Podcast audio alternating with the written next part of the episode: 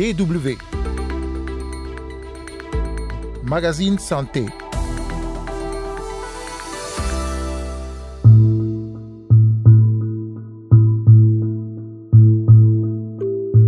La kleptomanie, un trouble psychique qui se caractérise par une obsession à voler des objets dont la valeur importe peu. La kleptomanie cause symptômes et prise en charge, on en parle dans ce magazine. Mais avant, on va d'abord s'intéresser à une initiative qui apporte espoir et guérison aux plus démunis à travers des soins de santé chirurgicaux. Il s'agit de Mercy Ship. Avec le docteur Pierre Mpélé, directeur du bureau Afrique de Mercy Ship, nous reviendrons sur les actions de l'organisation, notamment en Afrique. Carolation micro, vous écoutez le magazine Santé. Bonjour à toutes et à tous. Docteur Pierre Mpélé, bonjour. Oui, bonjour. Depuis plus de 40 ans, Mercy Ship offre des soins de santé dans le monde entier. Pour commencer, peut-être, quels sont les domaines d'intervention de, de l'organisation? Cela fait 44 ans exactement que Mercy Ship est aux côtés des populations les plus fragiles du monde, mais 32 ans en Afrique.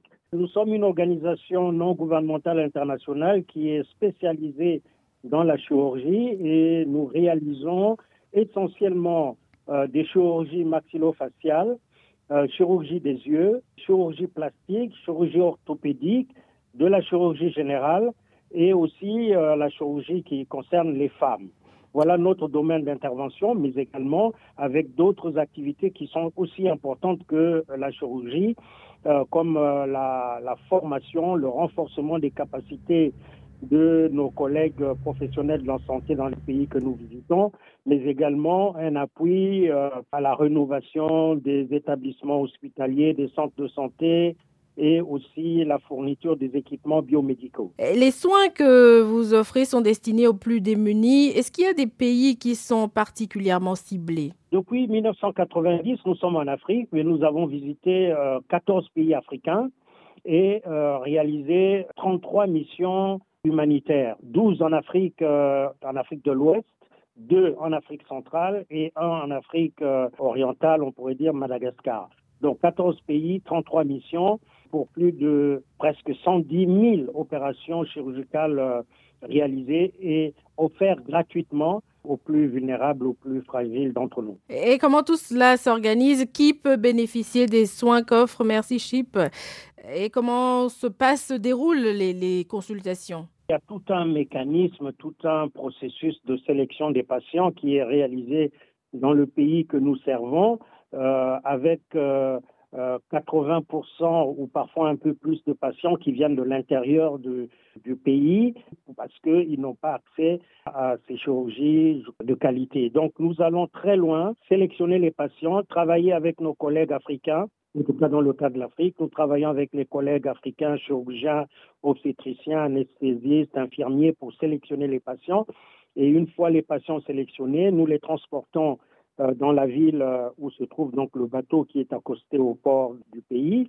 Et euh, ils sont reçus à ce que nous appelons le Hope Center, le centre de l'espoir. C'est un hôpital qui, en fonction des programmes, est équipé de 80, parfois 230 lits et qui reçoit les malades pour les bilans préopératoires avant d'aller se faire opérer sur le bateau et revenir au Hope Center pour terminer euh, leurs soins et euh, être totalement guéris avant de repartir dans leur village. Alors quand on parle de Mercy Ship, hein, on pense bien sûr aux bateaux, euh, hôpitaux. Pourquoi avoir fait ce choix d'utiliser des bateaux comme euh, hôpital? C'est une initiative de notre fondateur, Don Steven, au cours d'une conversation avec Mère Teresa. C'était aussi au moment où en Asie, nous nous rappelons tous euh, qu'il y avait les boat people, c'était la partie qui rencontrait autant de problèmes. Et donc, il a eu une initiative de mettre en place des, des navires parce que l'océan est à nous, est à notre disposition. Donc, on peut donc parcourir le monde avec un navire au, hôpital pour apporter les soins nécessaires à ceux qui en manquent.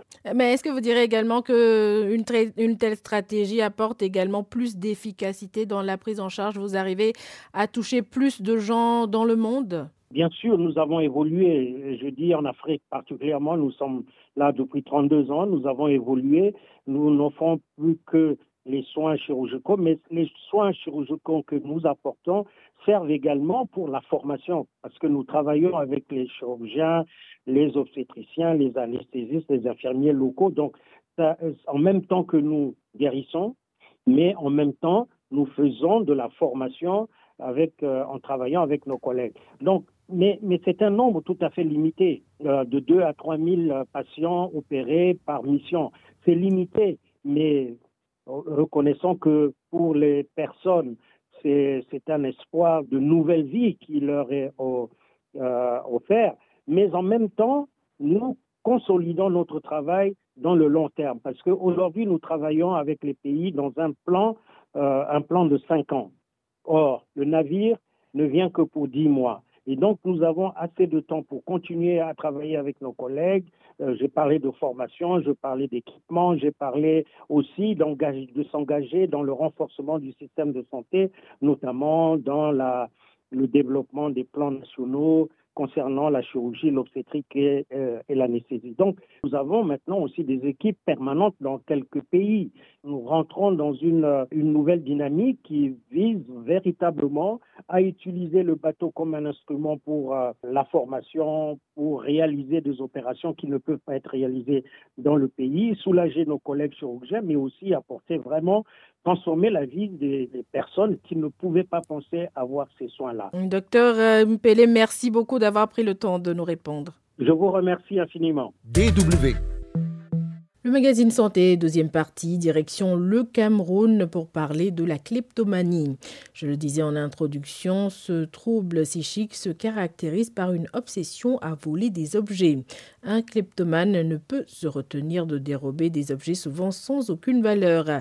Il le fait en raison de l'adrénaline que lui procure son acte. En raison de la nature même de ce trouble, les personnes souffrant de kleptomanie se heurtent souvent à un mur d'incompréhension. C'est le cas notamment au Cameroun, le reportage de notre correspondant Henri Fotso. Pour certains, on est tellement surpris de les voir toujours avoir le réflexe de voler tout et n'importe quoi qu'on se pose un certain nombre de questions. Au quartier Bonakwamon à Douala, José Bona Ekobo a été plusieurs fois victime de vol. L'auteur, un ami à lui, ne pouvait apparemment se retenir de dérober des choses à chaque visite.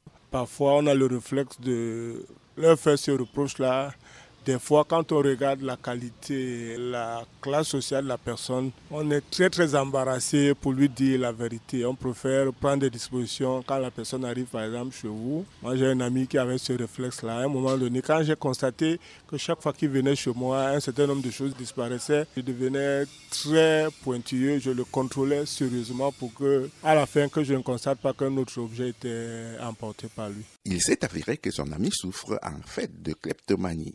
Selon le docteur Aurore Jomo, le kleptomane n'est pas dangereux pour la société, mais il reste un problème pour l'entourage étant donné qu'il prend des objets qui ne lui appartiennent pas. D'où viendrait donc cette inclination à voler de petites choses? Docteur Aurore Jomo. Pour ce qui est de la kleptomanie, on peut évoquer euh, des causes d'origine neurologique. Certaines atteintes cérébrales peuvent se manifester par des gestes kleptomanes notamment dans certaines formes d'épilepsie. Par ailleurs, des causes psychiatriques évoquées euh, seront des autres pathologies psychiatriques, étant donné que la kleptomanie n'est pas une maladie en soi, mais plutôt un symptôme. Donc, on peut retrouver euh, de la kleptomanie chez les patients souffrant de, déficit de l'attention et d'hyperactivité, chez les patients bipolaires, chez certains patients dépressifs. On peut également retrouver la kleptomanie chez des personnes présentant des troubles de personnalité de type narcissique, psychopathique ou borderline. Et en dernier point, on peut évoquer la notion de traumatisme dans l'enfance comme une cause probable de développement d'une kleptomanie. La kleptomanie peut être aggravée par le stress. Elle peut être également aggravée lorsque le patient est en phase aiguë d'une autre pathologie. Par exemple, lorsque le patient bipolaire atteindra le stade maniaque, il pourra avoir des gestes de kleptomanie plus répétés. Il en est de même pour le patient antisocial en pleine crise. Les kleptomanes sont souvent victimes de répression, le mal dont ils souffrent étant souvent incompris. Ils se retrouvent sous le coup de la violence sociale ou sous le coup de la justice pour des forfaits commis dans leurs états pathologiques. André Bayek, un homme d'affaires à Douala, est de ceux qui ne tolèrent pas les actes de kleptomanie. Selon moi, il faut les punir. Il faut les punir automatiquement. Josué Bona Ekobo plaide pour sa part plutôt pour la compassion. Le plus important pour eux, ce serait de se faire soigner pour euh, réduire euh, la capacité d'avoir le réflexe de toujours et toujours avoir envie de voler. Un avis partagé par le docteur Aurore Nzese Djomo pour qui un traitement peut aider. Le kleptomane peut être sujet à de la culpabilité. Certains kleptomanes vont aller jusqu'à se dénoncer tout seuls. D'autres vont même rendre les objets volés, mais la plupart vont collectionner les objets volés. Et comment soigner ce type de maladie, docteur Nzese La prise en charge de la kleptomanie repose également sur la prise en charge des pathologies sous-jacentes le malade doit être pris en charge dans sa globalité. Il est question de prendre en charge le patient qui est bipolaire. Il faut prendre en charge sa bipolarité, par exemple. Il faut prendre en charge le patient dépressif. Il faut prendre en charge la dépression et ainsi de suite. En faisant cela, on prendra également en charge sa kleptomanie. La kleptomanie est prise en charge en psychothérapie, souligne le docteur Nzese Djomo. Il n'y a pas de prise en charge médicamenteuse. En psychothérapie, précise-t-elle, les thérapies cognitivo-comportementales sont les mieux indiquées. Aussi, peut-on avoir recours aux thérapies interpersonnelles ou aux thérapies de type analytique, c'est-à-dire la thérapie psychanalytique. La psychanalyse est une technique d'investigation des processus mentaux par l'exploration de l'inconscient du patient. Quant à la thérapie interpersonnelle, il s'agit d'une technique de traitement consistant à reconstituer des liens secours entre le patient et son entourage. Henri Fotso à Douala pour la Deutsche Welle.